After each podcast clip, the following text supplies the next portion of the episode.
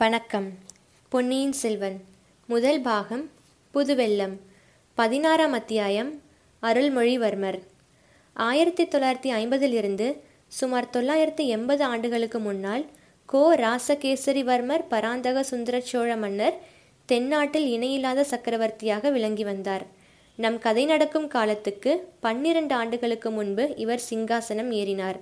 சென்ற நூறாண்டுகளாக சோழர்களின் கை நாளுக்கு நாள் வலுத்து வந்தது. சோழ சாம்ராஜ்யம் நாலா திசையிலும் பரவி வந்தது. எனினும் சுந்தர சோழர் பட்டத்துக்கு வந்த சமயத்தில் தெற்கேயும் வடக்கேயும் விரோதிகள் வலுப்பெற்றிருந்தார்கள். சுந்தர சோழருக்கு முன்னால் அரசு புரிந்த கண்டராதித்தர் சிவபக்தியில் திளைத்து சிவஞான கண்டராதித்தர் என்று புகழ் பெற்றவர். அவர் ராஜ்யத்தை விஸ்தரிப்பதில் அவ்வளவாக சிரத்தை கொள்ளவில்லை. கண்டராதித்தருக்கு பிறகு பட்டத்துக்கு வந்த அவருடைய சகோதரர் அரிஞ்சயர் ஓராண்டு காலம்தான் சிம்மாசனத்தில் இருந்தார். அவர் தொண்டை நாட்டில் உள்ள ஆற்றூரில் துஞ்சிய பின்னர் அவருடைய புதல்வர் பராந்தக சுந்தர சோழர் தஞ்சை சிம்மாசனம் ஏறினார். பேரரசர் ஒருவருக்கு இருக்க வேண்டிய எல்லா சிறந்த அம்சங்களும் சுந்தர சோழ சக்கரவர்த்தியிடம் பொருந்தியிருந்தன. போர் ஆற்றல் மிக்க சுந்தர சோழர் தம் ஆட்சியின் ஆரம்பத்திலேயே தென் திசைக்கு படையெடுத்துச் சென்றார். சேவூர் என்னும் இடத்தில் சோழ சைன்யத்துக்கும் பாண்டிய சைன்யத்துக்கும் பெரும் போர் நடைபெற்றது. அச்சமயம் மதுரை மன்னனாயிருந்த வீரபாண்டியனுக்கு துணை செய்வதற்காக சிங்கள நாட்டு அரசன் மகிந்தன் ஒரு பெரிய சேனையை அனுப்பியிருந்தான். சோழர்களின் மாபெரும் வீர சைன்யம் பாண்டியர்களுடைய சேனையையும் சிங்கள நாட்டு படையையும் சேவூரில் முறியடித்தது. வீரபாண்டியன் படையிழந்து முடியிழந்து துணை இழந்து உயிரை மட்டும் காப்பாற்றி கொண்டு போர்க்களத்திலிருந்து ஓடி தப்பித்தான். பாலைநில பகுதியொன்றில் நடுவில் இருந்த மலை குகையில் ஒளிந்து கொண்டு காலங்கழிக்கலானான். சேவூர் போரில் ஈழத்து படை அநேகமாக நிர்மூலமாகிவிட்டது. எஞ்சிய வீரர்கள் சிலர் போர்க்களத்தில் புகழையும் வீரத்தையும் உதிர்த்துவிட்டு உயிரை மட்டும் கை கொண்டு ஈழ நாட்டுக்கு ஓடிச் சென்றார்கள். இவ்விதம் பாண்டியர்களுக்கும் சோழர்களுக்கும் நடக்கும் போர்களில் சிங்கள மன்னர்கள் தலையிட்டு பாண்டியருக்கு உதவிப்படை அனுப்புவது சில காலமாக வழக்கமாய் போயிருந்தது. இந்த வழக்கத்தை அடியோடு ஒழித்துவிட சுந்தர சோழ சக்கரவர்த்தி விரும்பினார். ஆகையினால் சோழ சைன்யம் ஒன்றை இலங்கைக்கு அனுப்பி சிங்கள மன்னர்களுக்கு புத்தி கற்பிக்க எண்ணினார். கொடும்பாலூர் சிற்றரசர் குடும்பத்தைச் சேர்ந்த பராந்தகன் சிறிய வேளான் என்னும் தளபதியின் தலைமையில் ஒரு பெரும் படையை சிங்களத்துக்கு அனுப்பினான். துரதிருஷ்டவசமாக சோழர் படை சிங்களத்துக்கு ஒரே தடவையில் போய் சேரவில்லை. அதற்கு தேவையான கப்பல் வசதிகள் இல்லை. முதல் தடவை சென்ற சேனை முன் யோசனையின்றி துணிந்து முன்னேறத் தொடங்கியது. மகிந்தராஜனுடைய தளபதி சேனா என்பவனின் தலைமையில் சிங்களப்படை எதிர்பாராத விதத்தில் வந்து சோழப்படையின் பகுதியை வளைத்து கொண்டது. பயங்கரமான பெரும் போர் நடந்தது. அதில் சோழ சேனாதிபதியான பராந்தகன் சிறிய வேளான் தன் வீரப்புகழை நிலைநிறுத்திவிட்டு இன்னுயிரை துறந்தான். ஈழத்துப்பட்ட பராந்தகன் சிறிய வேளான் என்று சரித்திர கல்வெட்டுக்களில் பெயர் பெற்றான். இந்த செய்தியானது பாலைவனத்தில் மலைகுகையில் ஒளிந்து கொண்டிருந்த வீரபாண்டியனுக்கு எட்டியதும் அம்மன்னன் மீண்டும் துணிவு கொண்டு வெளிவந்தான். மறுபடியும் பெருஞ்சேனை திரட்டி போரிட்டான். இம்முறை பாண்டிய சேனை அதோகதி அடைந்ததுடன் வீரபாண்டியனும் உயிர் துறக்க நேர்ந்தது. இந்த போரில் சுந்தர சோழரின் முதற்குமாரர் ஆதித்த கரிகாலர் முன்னணியில் நின்று பராக்கிரம செயல்கள் புரிந்தார். வீரபாண்டியன் தலை கொண்ட கோப்பர கேசரி என்ற பட்டத்தையும் அடைந்தார். எனினும் சிங்கள மன்னன் மகிந்தனுக்கு ஒரு நல்ல பாடம் கற்பிக்க வேண்டும் என்ற விருப்பம் சுந்தர சோழ சக்கரவர்த்திக்கு மட்டுமல்ல சோழ நாட்டு தளபதிகள் சாமந்தகர்கள் சேனா வீரர்கள் எல்லாருடைய மனத்திலும் குடிக்கொண்டிருந்தது படையெடுத்துச் செல்ல ஒரு பெரிய சைன்யமும் ஆயத்தமாயிற்று. அதற்கு தலைமை வகித்துச் செல்வது யார் என்னும் கேள்வி எழுந்தது. சுந்தர சோழரின் மூத்த புதல்வர் பட்டத்து இளவரசராகிய ஆதித்த கரிகாலர் அச்சமயம் வடதிசைக்கு சென்றிருந்தார். திருமுனைப்பாடி நாட்டிலும் தொண்டை மண்டலத்திலும் சில நாளாக ஆதிக்கம் செலுத்தி வந்த இரட்டை மண்டல படைகளை அதாவது ராஷ்டிரகூடர்களை முறியடித்து விரட்டிவிட்டு புராதனமான காஞ்சி நகரை தமது வாசஸ்தலமாக செய்து கொண்டிருந்தார். மேலும் வடதிசையில் படையெடுத்துச் செல்லுவதற்கு ஆயத்தமும் செய்து கொண்டிருந்தார். இந்நிலைமையில் ஈழமண்டல படைக்கு தலைமை வகித்துச் செல்ல சோழ நாட்டில் மற்ற தளபதிகளுக்குள்ளே பெரும் போட்டி ஏற்பட்டது. போட்டியிலிருந்து பொறாமையும் புறங்குரலும் எழுந்தன. இந்த போட்டியை அடியோடு நீக்கி அனைவரையும் சமாதானப்படுத்தும்படியாக சுந்தர சோழ மன்னரின் இளம் புதல்வர் அருள்மொழிவர்மர் முன்வந்தார். அப்பா பழையாறை அரண்மனையில் அத்தைகளுக்கும் பாட்டிகளுக்கும் இடையில் இத்தனை நாள் நான் செல்லப்பிள்ளையாக வளர்ந்தது போதும். தென் திசை சைன்யத்துக்கு மாதண்ட நாயகனாக என்னை நியமனம் செய்யுங்கள். ஈழப்போருக்கு தலைமை வகித்து நடத்த நானே இலங்கை சென்று வருகிறேன் என்றார் இளங்கோ அருள்மொழிவர்மர். அருள்மொழிவர்மருக்கு அப்போது பிராயம் பத்தொன்பது தான். அவர் சுந்தர சோழரின் கடைக்குட்டி செல்வ புதல்வர். பழையாறை அரண்மனைகளில் வாழ்ந்த ராணிமார்களுக்கெல்லாம் செல்ல குழந்தை. சோழ நாட்டுக்கே அவர் செல்ல பிள்ளை சுந்தர சோழ மன்னர் நல்ல அழகிய தோற்றம் வாய்ந்தவர்.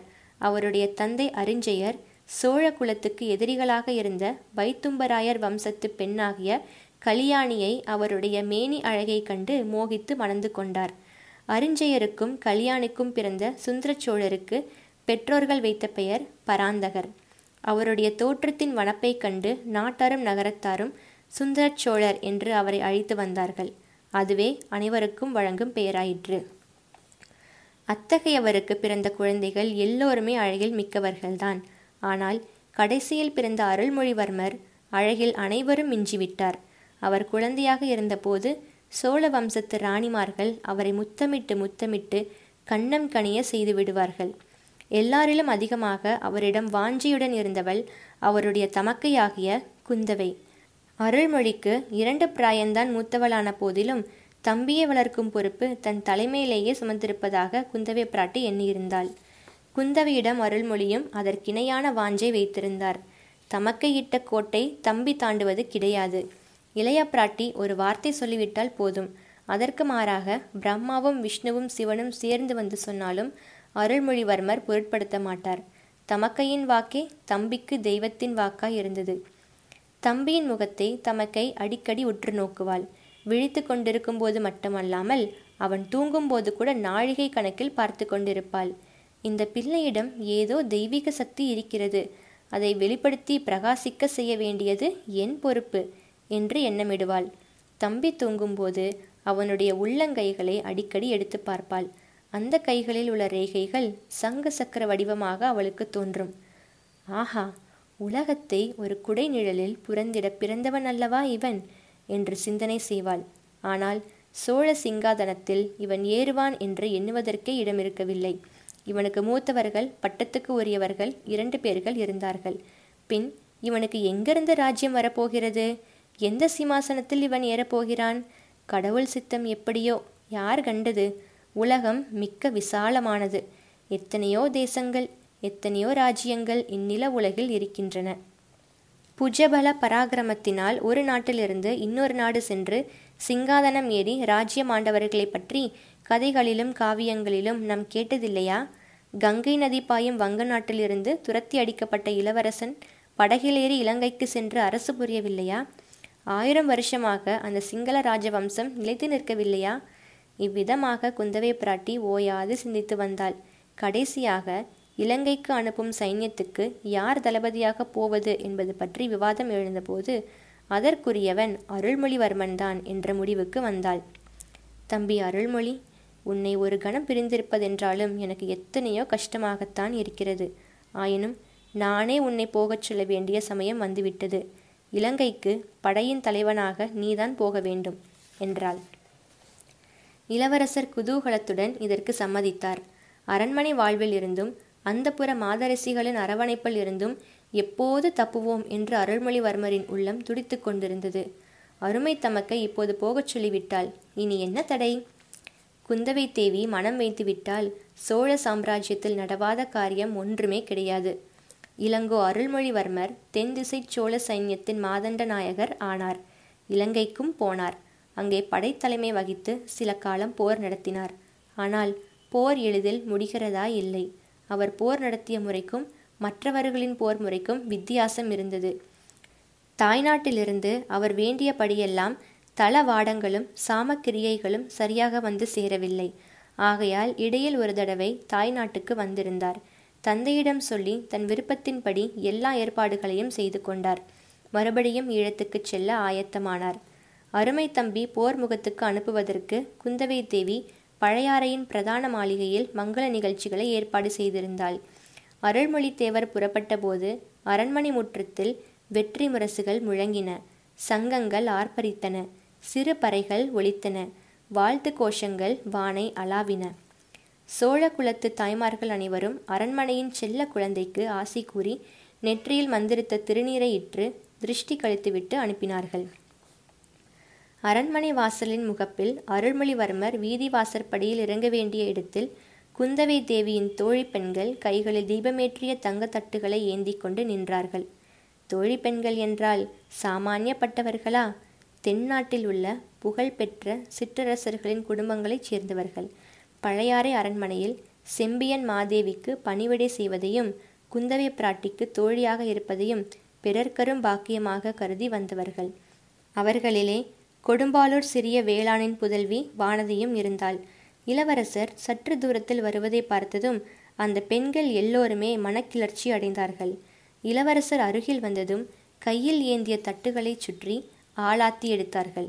அப்போது வானதியின் மேனி முழுதும் திடீரென்று நடுங்கிற்று. கையிலிருந்த தட்டு தவறி கீழே விழுந்து டனார் என்ற சத்தத்தை உண்டாக்கியது. அடடா இது என்ன அபசகுணம்? என்ற எண்ணம் எல்லாருடைய மனத்திலும் உண்டாயிற்று.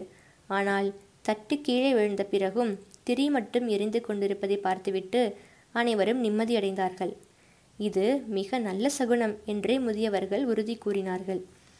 எவ்வித காரணமும் இன்றி பீதியும் கலக்கமும் அடைந்து தட்டை நழுவவிட்ட பெண்ணை பார்த்து புன்னகை புரிந்துவிட்டு இளங்கோ அருள்மொழிவர்மர் மேலே சென்றார். அவர் அப்பால் சென்றதும் வானதி மயக்கமடைந்து கீழே சுருண்டு விழுந்து விட்டாள். ஆஹா இப்பேற்பட்ட தவறு செய்து விட்டோமே என்ற எண்ணமே வானதியை அவர் மூர்ச்சியடைந்து விழும்படி செய்துவிட்டது. குந்தவியின் கட்டளையின் பேரில் அவளை மற்ற பெண்கள் தூக்கிச் சென்று ஓர் அறையில் மேடையில் கிடத்தினார்கள். குந்தவை பிராட்டி தம் சகோதரர் புறப்படுவதை பார்ப்பதற்கு கூட நில்லாமல் உள்ளே சென்று வானதிக்கு மூர்ச்சை தெளிக்க முயன்றாள். வாசலில் நின்றபடி வானதி சுருண்டு விழுந்ததை பார்த்துவிட்ட அருள்மொழிவர்மர் தம் குதிரை மீது ஏறுவதற்கு முன்னால் விழுந்த பெண்ணுக்கு எப்படி இருக்கிறது? மயக்கம் தெளிந்ததா? என்று விசாரித்து வர ஆள் அனுப்பினார். விசாரிக்க வந்தவனிடம் குந்தவை தேவி இளவரசரை இங்கு சிறிது நேரம் வந்து பார்த்துவிட்டு போகச் சொல்லு என்று திருப்பிச் சொல்லி அனுப்பினாள். தமக்கையின் சொல்லை என்றும் தட்டியறியாத இளவரசர் அவ்விதமே மீண்டும் அரண்மனைக்குள் வந்தார். வானதியை தம் தமக்கை மார்பில் மீது சாத்திக் கொண்டு மூர்ச்சை தெளிவிக்க முயன்று கொண்டிருந்த காட்சி அவருடைய மனத்தை உருக்கியது. அக்கா இந்த பெண் யார்? இவள் பெயர் என்ன என்று இளங்கோ கேட்டார். கொடும்பாலூர் சிறிய வேளாரின் மகள். இவள் பெயர் வானதி. கொஞ்சம் பயந்த சுபாவம் உடையவள் என்றாள் குந்தவை. ஆஹா இப்போது இவள் மூர்ச்சியாகி விழுந்ததின் காரணம் தெரிந்தது. இந்த பெண்ணின் தந்தைதானே இலங்கை சென்று மீண்டும் வராமல் போர்க்களத்தில் மாண்டார். அதை நினைத்து கொண்டால் போலிருக்கிறது என்றார் இளவரசர். இருக்கலாம் ஆனால் இவளை பற்றி நீ கவலைப்பட வேண்டாம். நான் பார்த்து கொள்கிறேன். இலங்கை சென்று விரைவில் வெற்றி வீரனாக திரும்பி வா. அடிக்கடி எனக்கு செய்தி அனுப்பி கொண்டிரு என்றாள் இளைய பிராட்டி. ஆகட்டும் இங்கே ஏதாவது விசேஷம் நிகழ்ந்தாலும் எனக்கு செய்தி அனுப்புங்கள் என்றார் இளங்கோ. இச்சமயத்தில் இளவரசரின் இனிய குரலின் மகிமையினால்தானோ என்னவோ வானதிக்கு மூர்ச்சை தெளிந்து நினைவு வர தொடங்கியது. அவளுடைய கண்கள் முதலில் லேசாக திறந்தன. எதிரில் இளவரசரை பார்த்ததும் கண்கள் அகன்று விரிந்தன. பின்னர் முகமும் மலர்ந்தது. அவளது பவழச் செவ்வாயில் தோன்றிய புன்னகையினால் கன்னங்கள் குழிந்தன. உணர்வு வந்ததும் நாணமும் கூட வந்தது. சட்டென்று எழுந்து உட்கார்ந்தாள். பின்னால் திரும்பி பார்த்தாள். தன்னை இளைய பிராட்டி தாங்கிக் கொண்டிருப்பதை தெரிந்து கொண்டு வெட்கினாள். நடந்ததையெல்லாம் ஒரு கணத்தில் நினைவுக்கு வந்தது. அக்கா இந்த மாதிரி செய்து விட்டேனே என்று கண்களில் நீர்மல்க கூறினாள். இதற்கு குந்தவை மறுமொழி சொல்வதற்குள் இளவரசர் அதற்காக நீ ஒன்றும் கவலைப்பட வேண்டாம் வானதி. தவறுவது யாருக்கும் நேரிடுகிறதுதான். மேலும் உனக்கு அவ்விதம் நேருவதற்கு முக்கிய காரணமும் இருக்கிறது. அதைத்தான் இளைய பிராட்டியிடம் சொல்லிக் கொண்டிருந்தேன் என்றார். வானதிக்கு தான் காண்பது உண்மையா கேட்பது மெய்யா என்ற சந்தேகமே வந்துவிட்டது.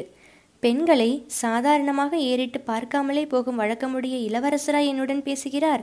எனக்கு ஆறுதல் மொழி கூறி தேற்றுகிறார். என் பாக்கியத்தை என்னவென்று சொல்வது? ஆஹா உடம்பு புல்லரிக்கிறதே மறுபடியும் மயக்கம் வந்துவிடும் போலிருக்கிறதே. இளவரசர் அக்கா சேனைகள் காத்திருக்கின்றன. நான் போய் வருகிறேன். நீங்கள் எனக்கு செய்தி அனுப்பும்போது இந்த பெண்ணுக்கு உடம்பு எப்படி இருக்கிறது என்றும் சொல்லி அனுப்புங்கள்.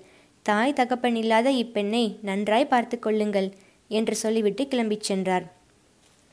இவற்றையெல்லாம் குந்தவை தேவியின் மற்ற தோழி பெண்கள் மேல் மாடங்களிலிருந்து பழக்கணிகளின் வழியாக பார்த்து கொண்டும் கேட்டுக்கொண்டும் இருந்தார்கள்.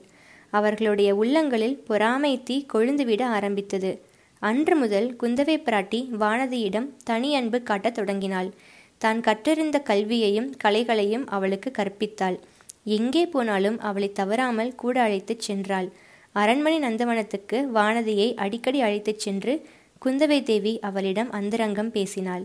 தன் இளைய சகோதரனுடைய வருங்கால மேன்மையை குறித்து தான் கண்டு வந்த கனவுகளை எல்லாம் அவளிடமும் சொன்னாள். அதையெல்லாம் வானதியும் சிரத்தையுடன் கேட்டாள். மேலே கூறிய நிகழ்ச்சிக்கு பிறகு வானதி இன்னும் நாலைந்து தடவை உணர்வு இழந்து மூர்ச்சையடைந்தாள். அப்போதெல்லாம் குந்தவை பிராட்டி அவளுக்கு தக்க சிகிச்சை செய்து திரும்ப உணர்வு வருவித்தாள். மூர்ச்சை தெரியும் போது வானதி விம்மி விம்மி அழுது கொண்டு எழுந்தரிப்பாள்.